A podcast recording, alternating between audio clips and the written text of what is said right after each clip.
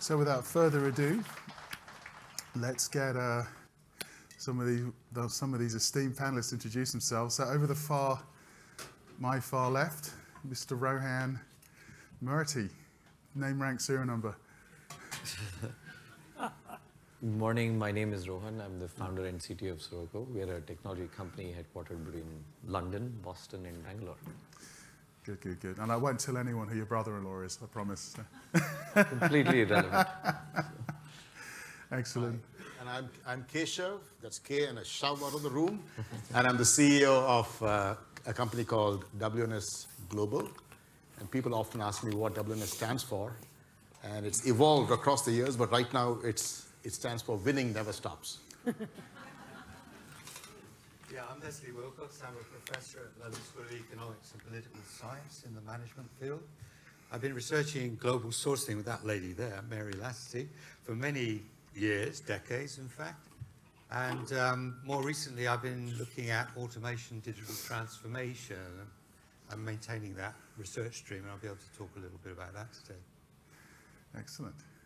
Hi, I'm Carol. Um, Phil, thanks for inviting me along today, and it's lovely to see some old friends. And so well done on getting us all together in London. Um, when last I saw a lot of you, I worked with Capgemini, and I was on the supplier side delivering BPO, talking to Phil about how we were going to use automation to transform how we did things. Um, since then, I've now worked for a company called Ocorian. Um, effectively, I've gone back to the other side to actually deliver for, for, for, for Ocorian. So I'm the COO at Ocorian. I look after transformation, technology, and operations. So I'm really here today to, well, re one, represent what's possible to do in a small company and how technology really makes a difference to our clients, but also to learn from you guys. So I'm more in listening mode than trying to sell you something. I actually want to hear what you have to say for a change. there we go. Mr. Keppel. Uh, I'm, I'm John. Um, I will try and sell you something if you need any insurance. um, I'm the Chief Sustainability Officer for Zurich UK. Um, that's interesting, I guess, but in my previous five years, I started that role midway through 22. Uh, I was the COO for uh, Zurich in the UK, so many of the things that Phil was talking about this morning are very familiar to me. Tiger.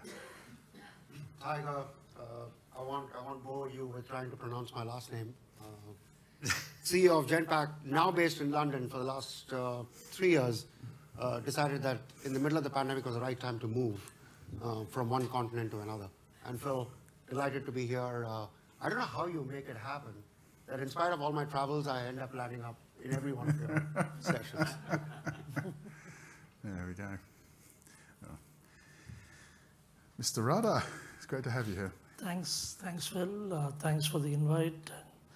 Folks, I'm uh, Radha. I'm the CEO and MD at uh, Infosys BPM, which is a wholly owned subsidiary of Infosys. The CEO stands for Chief Empathy Officer. Chief Empathy. Fantastic. There we go. So without further ado then, let's, uh, let's, get, into some, let's get into some conversation about um, enterprise leaders. You know, who's going to succeed and who's going to fail as we tackle this global assault and everything that we, we once knew as stable. Maybe Leslie, you want to kick us off here? Sorry, what was the question? Um, That one. it's that one there. Enterprise leaders. Who's going to fail? Who's going to succeed as we tackle our global assault on everything? Yeah, we just done research because I was absolutely puzzled about where we were all going.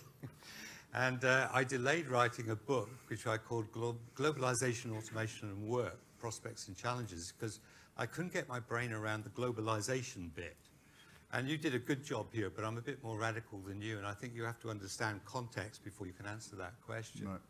And the context is that the level of complexity, dynamism, and interconnectivity is now so high that we are in an unprecedented and distinctive place where the uncertainty, the, the level of risk, and the un unanticipated outcomes are, are massive. And I call this not the new normal, the new abnormal. And I think that COVID-19 was a, was a forerunner to what is going to happen in the future and uh, the way that we can respond to that. And it's a very difficult world to manage. And uh, so, I mean, um, I, I, I've got it in for forecasters. Uh, Mary and I always have a joke about uh, futurists who appear at co- conferences, and uh, increasingly we, we believe that they're very good for corporate entertainment. but uh, in terms of predicting the future, they're less useful than more traditional methods like uh, looking at the stars, uh, reading tea leaves, and perhaps the good tried and tested one of r- reading uh, chicken entrails. Uh, and the other thing that doesn't seem to work is faith-based economics. The idea, and Britain is a prime example of this, uh, bottom of the league. But faith-based economics, where you, you, you think that the market's going to help uh, help us, and we're all going to end up in the right place eventually. It's not working like that, and it, this is not a context in which we operate. So, um, what's going to work is more anticipation, more resilience in organizations. And one of my favorite cartoons, I'll stop in a minute, Phil, I realize that these are much more experienced people than me. Anyway, one of my favorite cartoons, which is above my desk, is um, there are two, two men on spikes. They're at the Tower of London down this way, and the date is about 1743. They're on spikes because they've been traitors, and people are throwing rotten fruit at them. And one of the head turns to the other and says, I think it's time for plan B. so I think there's going to be a lot more plan A's, plan B's, and plan C's in the future. And the organizations that don't do that are going to run into real problems. I can, you can come back to me for more recent research on that, but I, I think I'll stop there. Interesting. I mean, Carol, what do you think? You plan A, plan B, plan C. Who's going to succeed and who's going to fail? I, I'm trying to remember when everything was stable. Yeah. Because I think, you know, that we all are a bit sometimes victims of recency. So what we used to thought was stable, was never stable. So kind of going back to your friends that were on spikes, you know, if we, you know, looking backwards, things are always changing. Yeah. And I suppose even just if you go back to evolution, because you're always very thought provoking, so you kind of got me thinking. So I suppose the reality is we all have to be ready. The classic evolutionary requirement, adapt or die. So I think the organizations that are able to adapt are the ones that are always going to be most successful. Whatever that means, different things at different times. Um, I suppose the how do you adapt is the question. I, I would agree looking forward is difficult. So I wonder if the key to it is also being more closely connected within your ecosystem, as you're talking about, Phil, Yeah. and within your communities, because then you will learn from your from the people that you're working with, from your customers, from your suppliers. So I think it's always about learn from everyone. So Yeah. adapt or die. That's that, that's never going to change. Adapt or die. It's very heartwarming.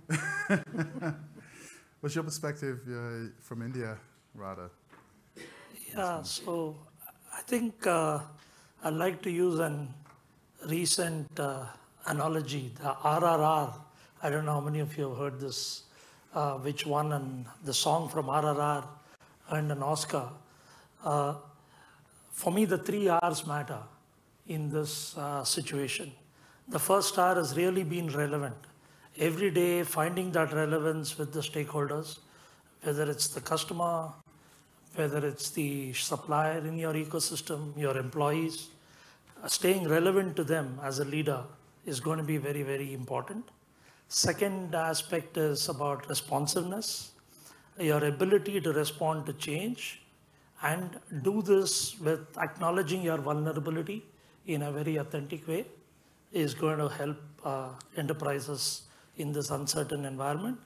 The third uh, clearly is about resilience.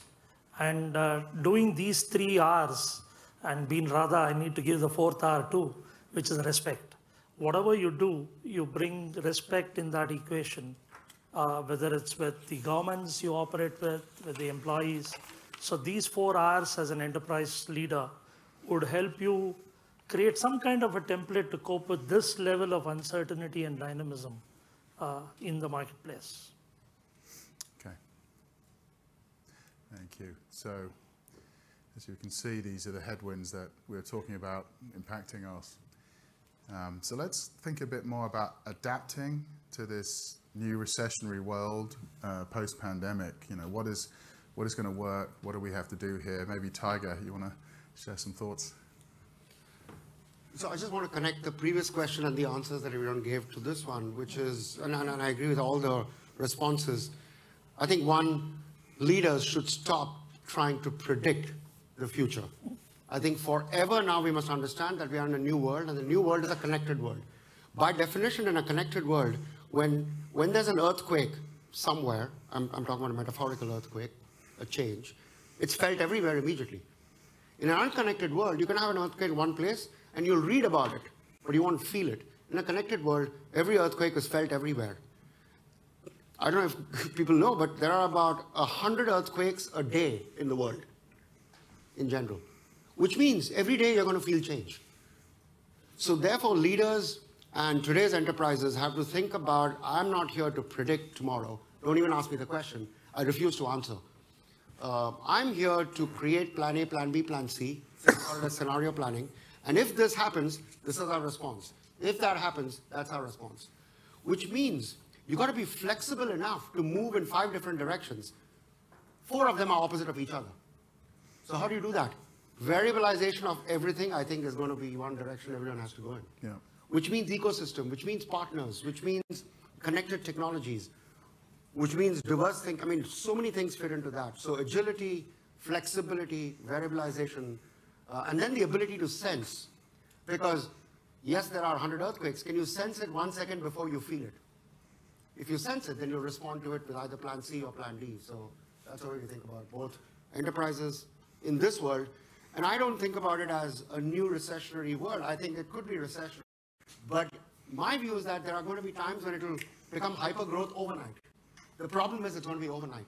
So people are going to get left, left stranded with, oh my God, I wish I had planned for this demand. Now I'm going to miss it. My competitor has capacity, so he or she is going to capture it. Right. And you think ecosystems is the best way to, Yep. the more you broaden out your conversations, the more you, okay. And then, um, but I'll be clinging more to the rules of the past. Um, Leading question. it's a leading question. Maybe, uh, Keshav, are we clinging to the rules of the past too much, you feel, or? So, Phil, that's a, an interesting question. So, personally, the way I'm seeing, you know, our clients interact with us and respond is taking leadership, right? Uh, so, I think a lot of the stuff that we discussed at this point in time is something that is not quite obvious, uh, you know, to, to everyone. You know, change is a constant. The fact that people are looking to come up with new, agile and resilient uh, kind of models, and in my view, putting, you know, that famous word that you used earlier, digital transformation, at the center of everything that they, they want to do. But while doing all of this, I think they're also very conscious of all the other assets available around them that uh, you know you can actually leverage in order to go from point A to point B. So things like, you know, what are the new areas of technology, you know, in terms of intelligent automation that consists of so many other things that you know people want to leverage. What are the new interesting things that are being spoken about? You know, we keep talking about Advent and we're talking about now Chat GPT and Metaverse and things like that. People are all talking about, you know, how can you guys help me uh, in terms of building a stickier relationship with my end customers or, or creating impact with my customers, you know, leveraging all of this. But while doing all of this, I'm also seeing that most of them are also trying to carry their people with them, right? I think that is very, very critical. Uh, you know, somewhere in your presentation you spoke out, you spoke about uh, you know autonomous models. The reality is, everyone is trying to understand what are those repeatable tasks and those tasks that actually can be replaced by machines and technology and software and whatever else. And more importantly, how do they elevate their talent to new areas, you know, while, while doing, you know, all of this and creating an ecosystem and an environment where everyone is now working, you know, together.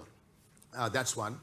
And while doing all of this, I think people are also focused on the fact that you can't, uh, you know, you, you have to create a, an ecosystem where you are, you know, positioning emotional intelligence, empathy, you know, again, Radha used that word earlier, as, as, you know, uh, as potential game changers. So you're carrying technology, you're carrying a new business model, you're carrying, you know, your people with you, and you're co- continuously focused on what are all these new technologies that are around you, which you can leverage to give a better experience to your end customer and transform, you know, your end customer.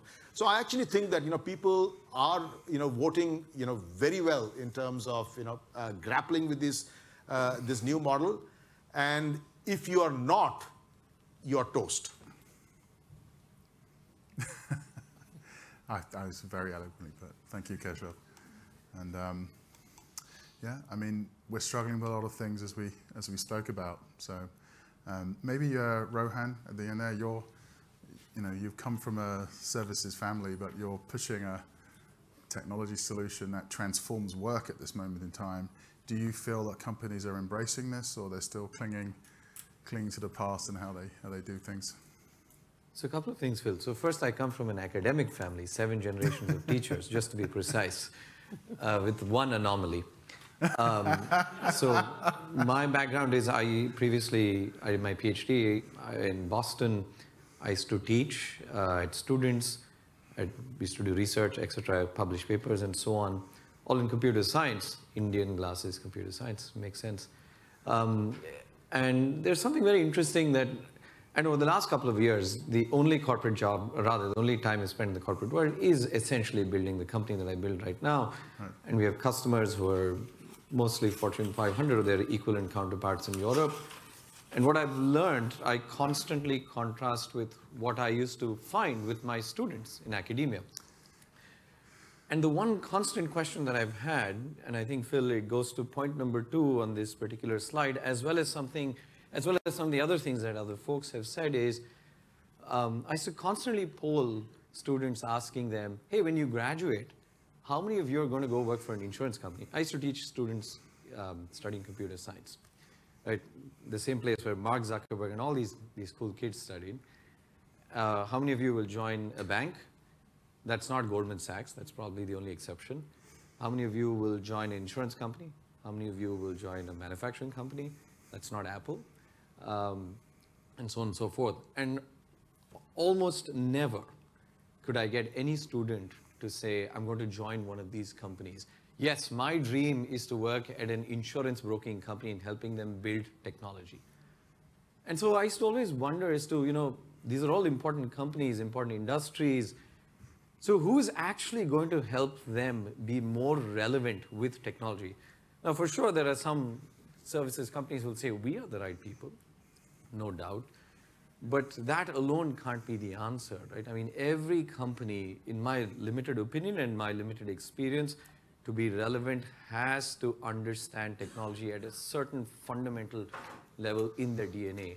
And if you're not going to be able to attract, because all the cool kids want to land up in the valley, want to build OpenAI, want to be at Google, want to be at Amazon, maybe Microsoft, I don't know, etc. and so on or startups, uh, technology companies. So I used to constantly wonder, and I still continue to wonder, and I see this still with our customers too.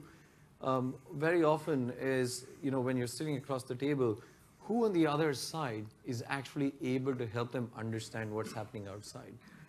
Apart from all the buzzwords, I'm not going to use words like AI or any of these things, right? If you really get down to the specific details, and, and a very specific case in, you know, case in point, I actually think ChatGPT is incredibly scary. And if people are not scared enough, you need to be.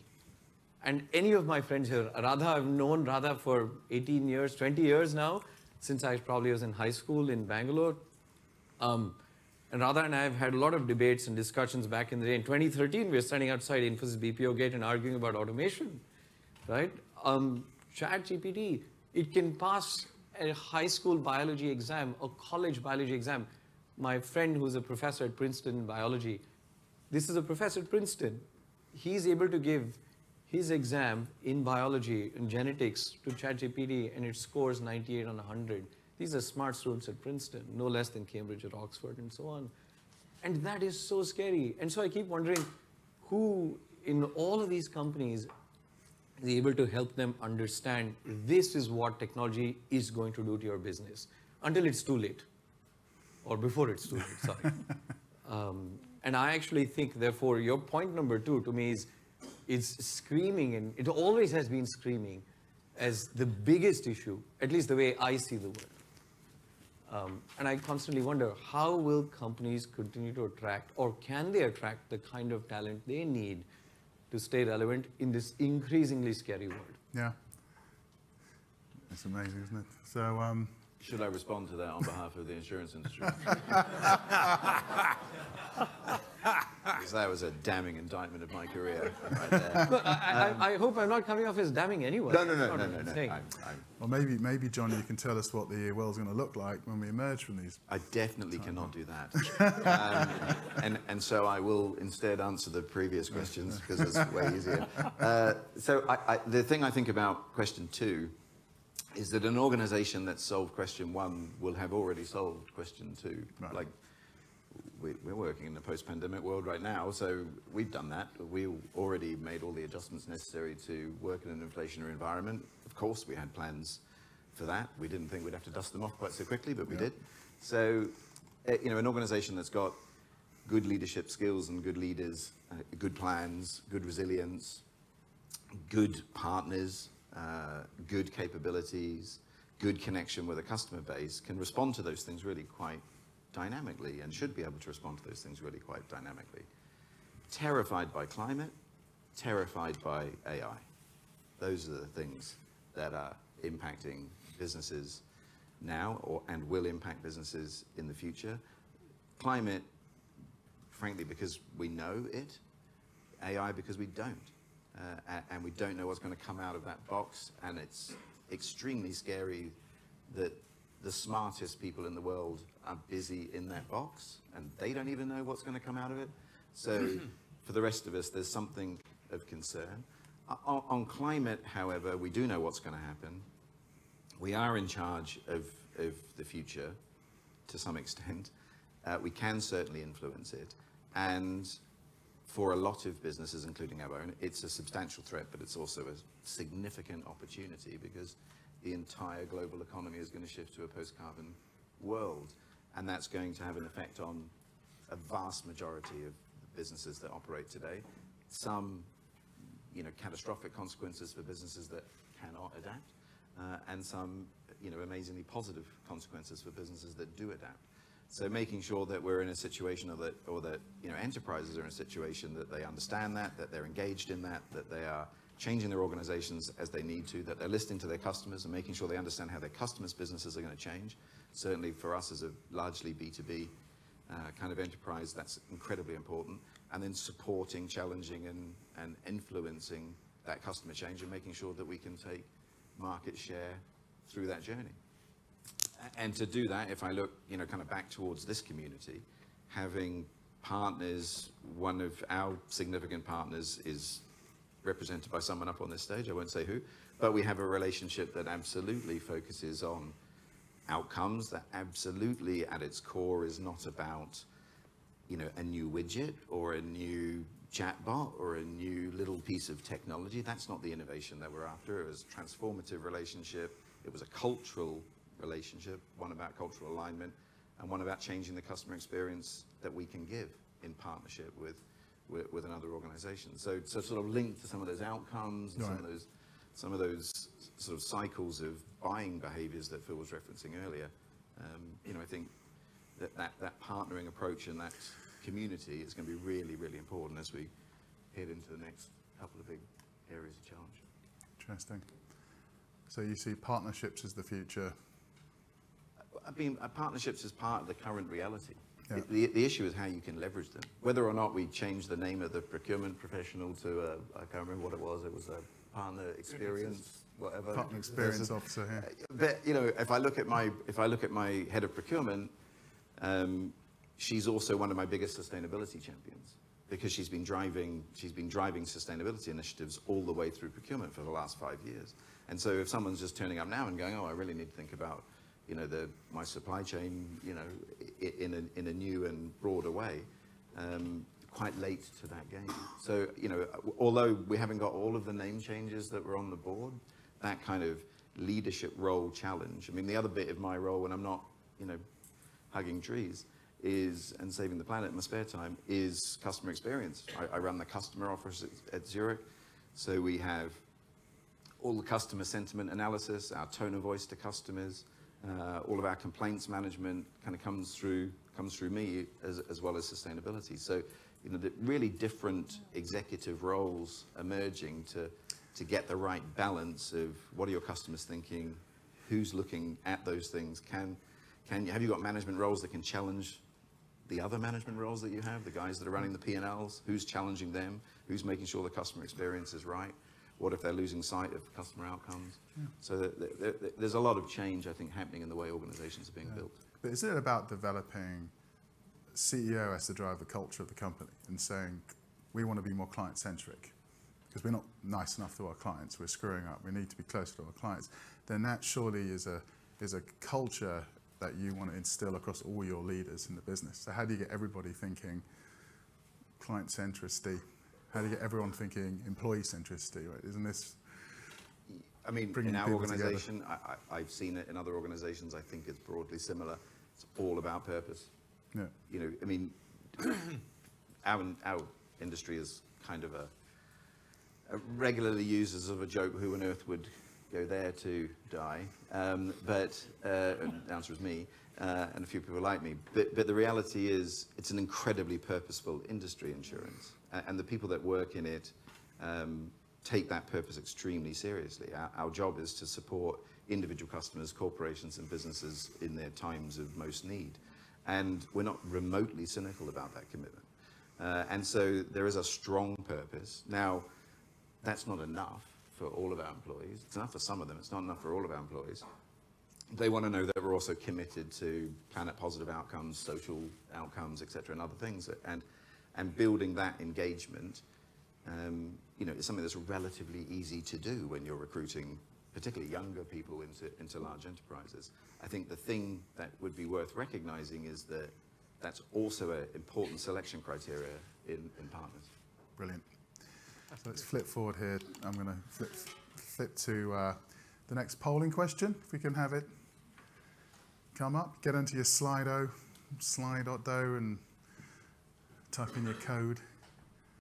And then we'll uh, ask a question around uh, how, do we, how do we view the state of the economy? Is it business as usual? Is it challenging and you're nervous? It's very challenging, you're very nervous. Are you bullish? You think everybody's just overreacting? Or are we all X, X, X, X, X, X?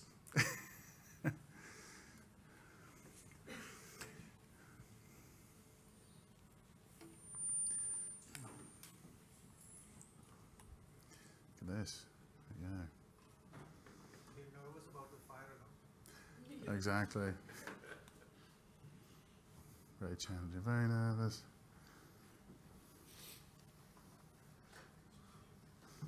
It's quite good. None of the above. so um, it's challenging and I'm nervous. Is Kvar.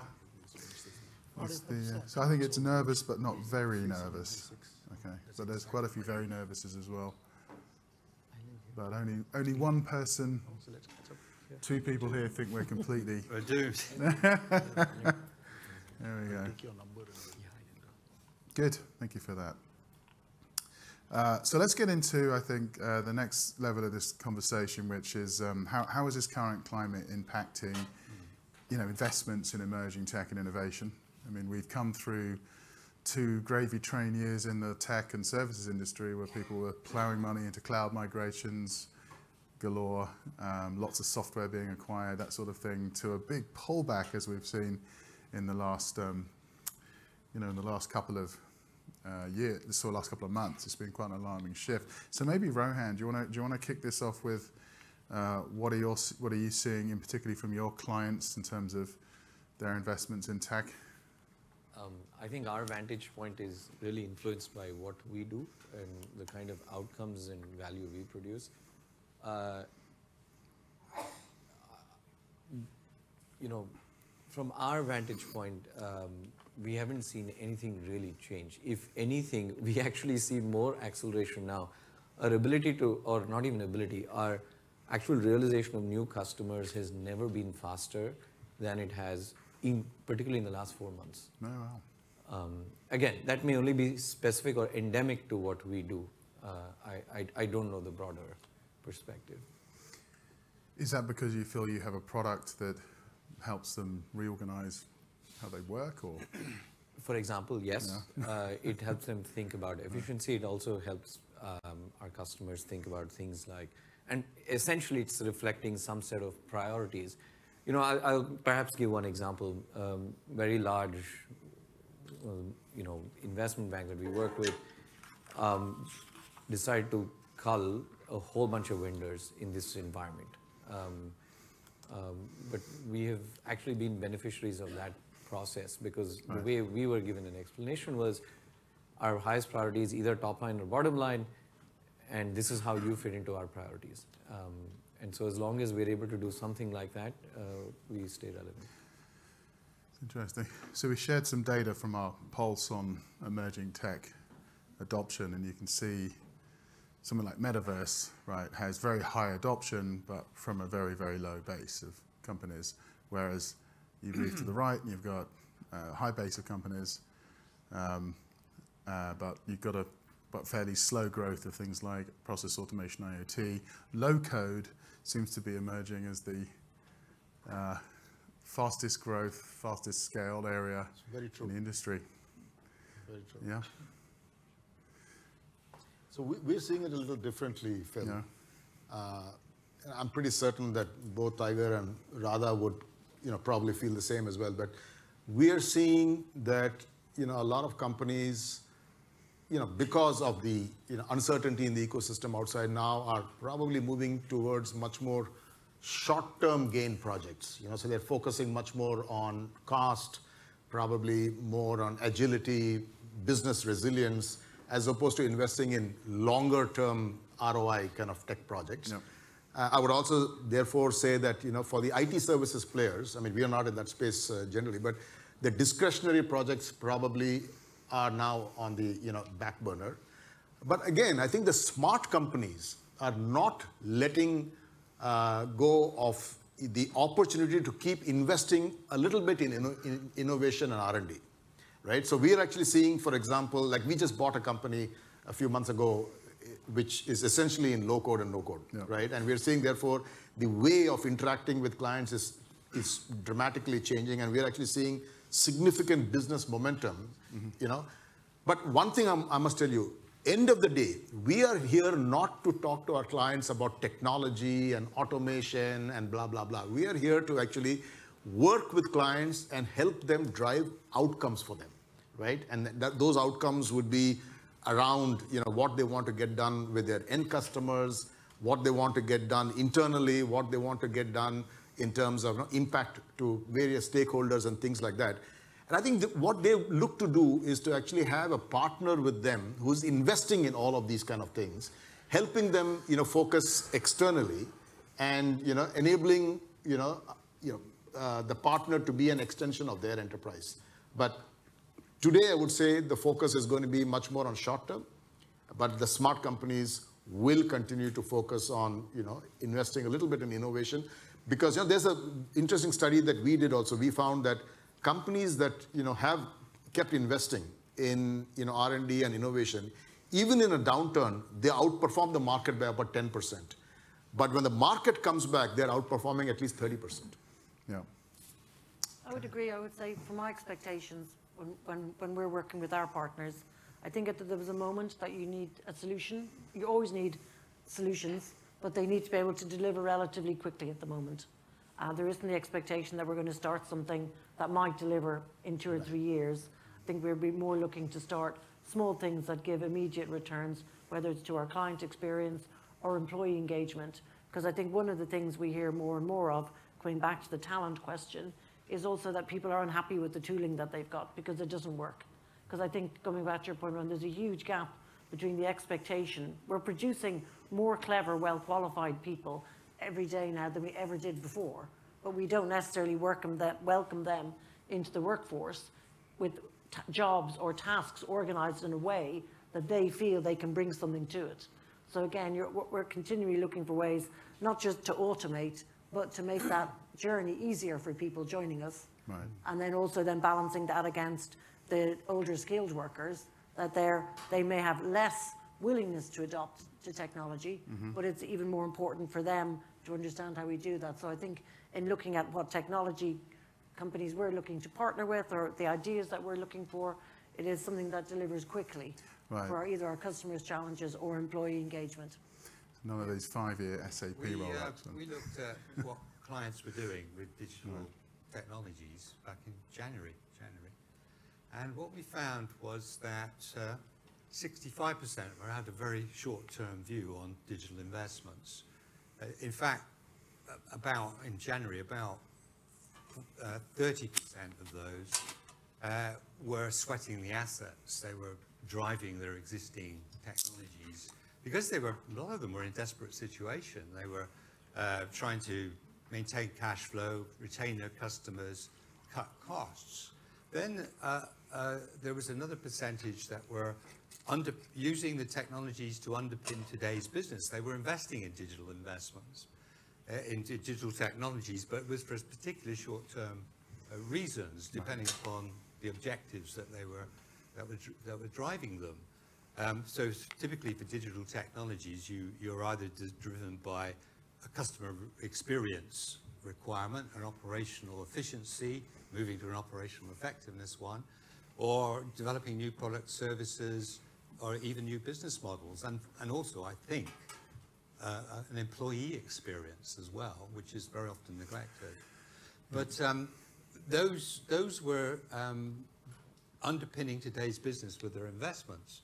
But then there are more long-term companies, and about um, uh, 20% of those are delaying the digital strategy. They're spending the money, but they're spreading it over a, longer period. I think the next nine months is a bit of a semi-paralysis for a lot of people, Right. despite the talk of you know more money going into this, and and um, they're also spending more money on short-term survival. And then there's this glorious bunch of digital leaders. It's between 15 and 24 percent, depending upon sector, that really have an adaptive digital strategy or have got a very long-term focus and are building resilience for the next time they run into trouble. Right. So um, it's a very mixed picture, and I'm sure all the, v- the vendors represented here will recognize what I'm saying. So, Tiger? So, so the earlier question, I keep going back to earlier question.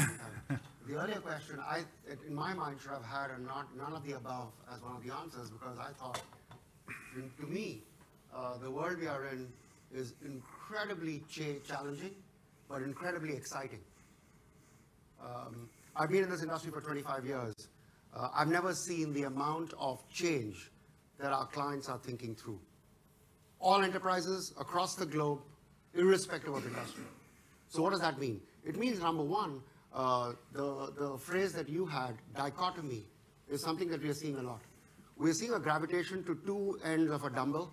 Um, almost every enterprise is saying, I need a dramatically uh, improved cash flow and cost equation, and I'm going to attack it wholeheartedly. These are organizations, some of whom have never, ever had partners. I'm talking about global 500 companies who've never had partners in their entire history, all of a sudden standing up and saying, I need partners, I need to take cost out immediately. But the same enterprise is also saying, when I do that, I'm going to take a bunch of that money and invest and protect some of my long-term investments that I need to do to transform using digital technologies. Because if I don't, then to borrow, I think, Keshav, your phrase, you're toast. Uh, I mean, we're talking about toast and you're dead and all of that in this panel, but Burnt toast. yeah, so, so I think one, there is a gravitational pull in two directions. Um, number two, there are lots of new organizations jumping in who have never jumped in before. So how could I be nervous? It's, it's the most exciting time. And the last one is I'm going to be a naysayer on this panel.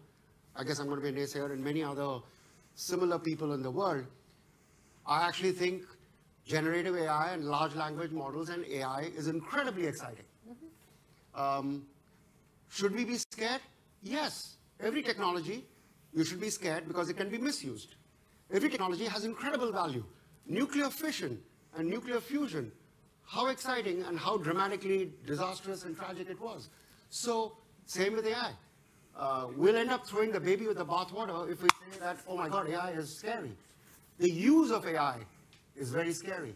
At the same time, the use of AI can bring 4 billion people up from not being able to get educated, not being able to access healthcare. That's what AI is going to do. That has to be exciting. So our job is to figure out the right way to use that AI, govern it the right way, et cetera, et cetera. Um, I, I believe there's a problem in, in, in the world where some really big thinkers, uh, Elon Musk, for example, thinks that AI is going to destroy the world. Yeah. Now, I, I guess you need some people like that so that can motivate others to jump on to trying to solve that problem. It is a problem. That's getting big news in the US in particular now. Yeah. Someone's uh, AI. So, as you can see, I'm very passionate in the opposite direction. So, Someone's AI And I'd be with you in that. I think it is our job to figure out how we. it's our job. Yeah. for us. yeah. It'll be tragic if we don't. Yep. Yeah. Sorry, but Tiger, uh, I think. I know. I, I took off in the opposite direction. But uh, no, no, no, it's not. Your point is very valid, but it is scary because I think there are very real, tangible, medium to short term concerns on job loss. And I think that's a very legitimate thing to worry about. Yeah, I agree, Right? but- but because, because when we had RPA and all these things, these were not job loss things, these were all basic scripts. But now we're talking about a machine being able to, it doesn't reason, but it does correlation in a way that it turns out most of our jobs actually have a lot of correlation. And I think that, what it does to a labor force is a very real concern. No, so I'm not, I'm not saying no, uh, but I don't use the word scary. I would use the word, okay, there's a problem, let's sit down and solve it, because I don't think any of us, or actually anyone, can prevent that from happening. Yes. We just not. So then, I always try to solve problems that I can do something about, rather than trying to say, oh my God, what do I do? Uh, it, it shouldn't be happening, okay? So what are you gonna do? It's gonna happen. So let's try and solve it, and I believe I agree. I think the reskilling problem is a, is the problem of the world. That I agree. And I, I would actually, you know, agree with uh, Tiger. For us, these, these are all opportunities. These are not, uh, you know, threats. You've got to learn it. You got to make it part of your business model. And let's face it, you know, most of us actually are focused very heavily on business domains, right? And then around that, we do so many other things where technology and all becomes important.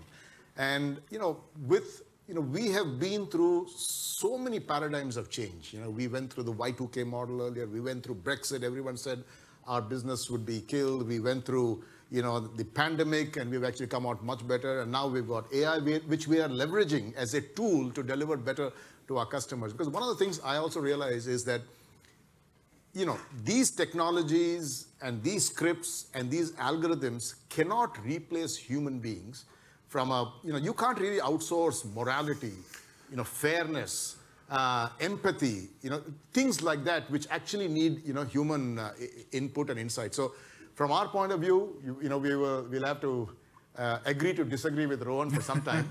there will be some amount of job losses, but you know what? We are not here to take care of job losses. That's for the politicians to worry about. Our job is to take care of our companies and make sure that our clients do well. This is not for this panel, but I think you have too much faith in human beings. and, and And politicians. by. Right, that's the second one is scary. No, but I think the human No, being Rohan, uh, is interesting. because- I remember a conversation, I remember a conversation with Rohan as early as 2013. And I gave him this example of an, uh, two say, footwear salesman on a flight to Africa. And uh, both of them land up there. One looks at, oh my God, there's nobody who wears footwear here. Takes the flight back home. And the other one stays back to say, hey, there's a great market and an opportunity to make people better wearing footwear.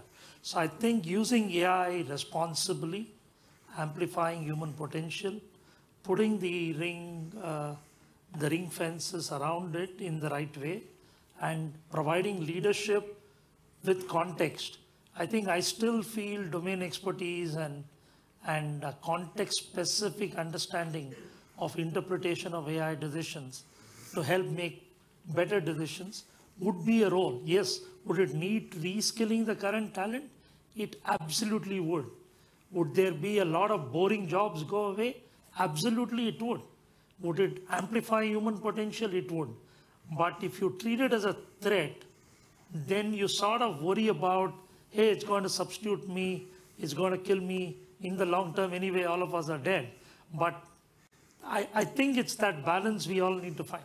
Yeah, in fact, you know, uh, you know, the World Economic Forum, not right on top there as HFS, obviously, but if you see their latest uh, prediction, it says that technology may take out 85 million jobs, but this same technology, all of this, will create 97 million new jobs as well. So, you know, let's, uh, we'll have to now wait and see how the, you know, jury actually pans out. I mean, we've been talking for 10 years plus about automation and AI taking away jobs. Right now, we have record low unemployment, particularly in low income jobs, which are the, those that technically should be more easily automated. Yin and yang. I'd, I'd, Yeah, the best, the best estimate I know of net job loss by 2030 is that, the- the- that all this automation, uh, et cetera, will, will uh, j- lose 18% of the global workforce, but you will create 17%. So the net job loss, it's, the issue, is- we will discuss this afternoon, but the issue is dramatic skill shifts, not net job loss.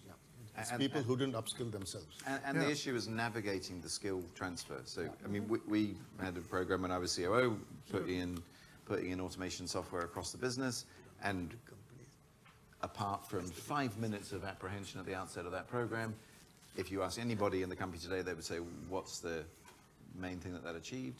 And you'll get stories of people who moved from that part of the business, which was an area in decline and where they were wondering what they were going to do with their careers, who are now automation coders and automation experts and think that they've got not only life inside our company, but potential new skills to take outside of the open market. So a massive reskilling exercise and hugely positive in the way that everybody's looked at it because it reskilled and retrained a bunch of people that were concerned about where their skills were taken. So, you know, we'll solve that bit of it, I- I'm sure. We can all become prompt engineers. So Phil, there, there's something, there's a very important original thought, I think, before anybody else you've had, and it's ev- that's when I started to read you very seriously, um, uh, many years ago. Uh, and that is, I think you're the first person to call out the hype around automation. It's a word that's, it's like love and innovation automation, they're all abused and overused. Um, and Phil wrote, you know, back when this whole RPA thing took off and so on, uh, you, you kind of really disabused the notion and said, okay, everybody relax. There are a set of things that it can probably do, but there are many things it can't do well. And therefore, there's far too much hype around it.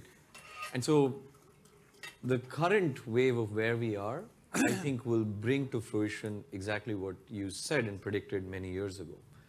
Um, because I was new to the industry and I said, hey, who's this Phil Fersht guy? He's actually saying the exact thing that all of us computer scientists believe.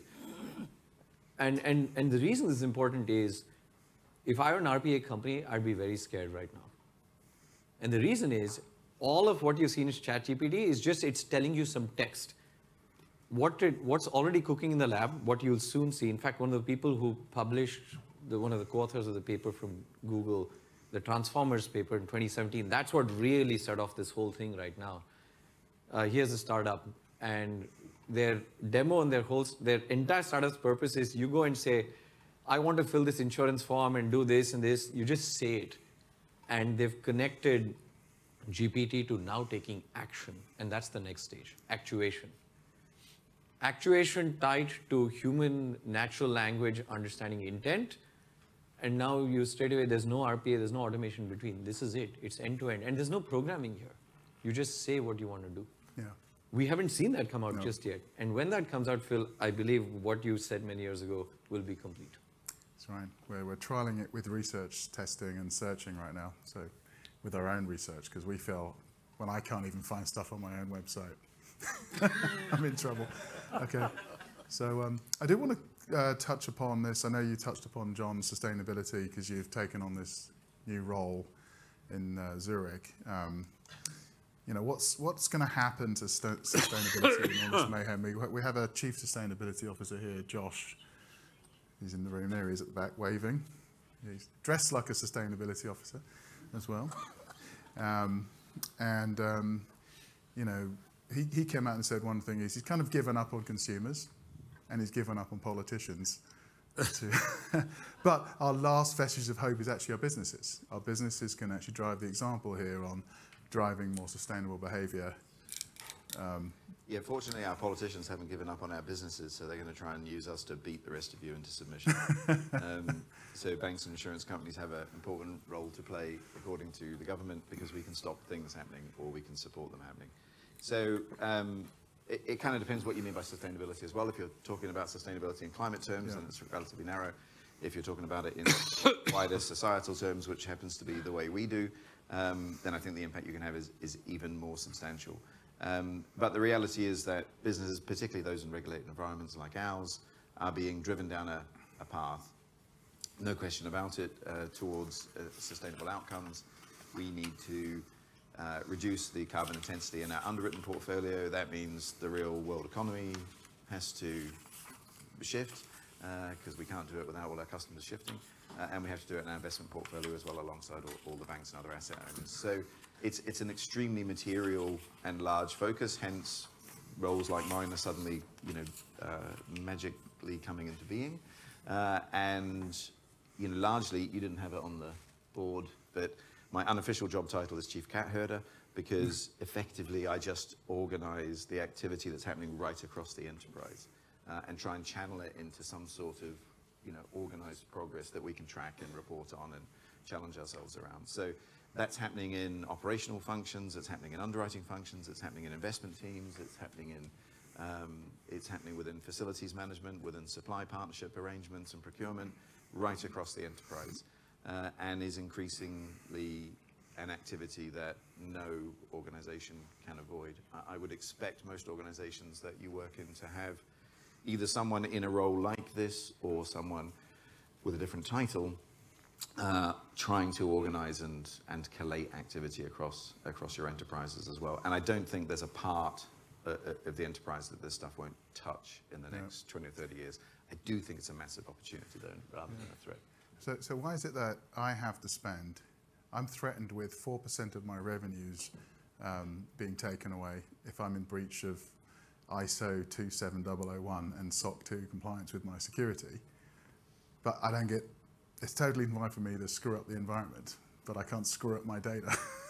yeah, it won't be totally okay for you to screw up your environment because your events won't be insured if you don't offer us or your insurer uh, a reasonable transition plan about how you're journeying to net zero as an organization. Right. So that's the kind of influence that we will have is that we will effectively be working with our customers in a very collaborative way, but effectively we'll be tasked with withdrawing capacity from the market for participants who don't have a meaningful and material transition plan that they can evidence. Yeah, yeah, and then people's that's choice. How of, that's how it'll happen. But then people's choice of partners as well is going to be: Do you share our common desire to be sustainable? I Think that way. Good. Okay. The interest of time, I think we're going to jump to my last question, which is: If you get one wish of how to change this industry for the better.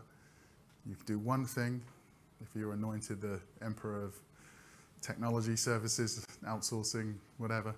What would that one wish be? Maybe I'll start with you, Rohan Murthy, at the end. No, let's start from the other end. I just need a minute to think. I'm just being honest. Okay. Radha then. Radha, your wish? Tiger. Yeah, I guess uh, you know, we have software, hardware, I would call it humanware.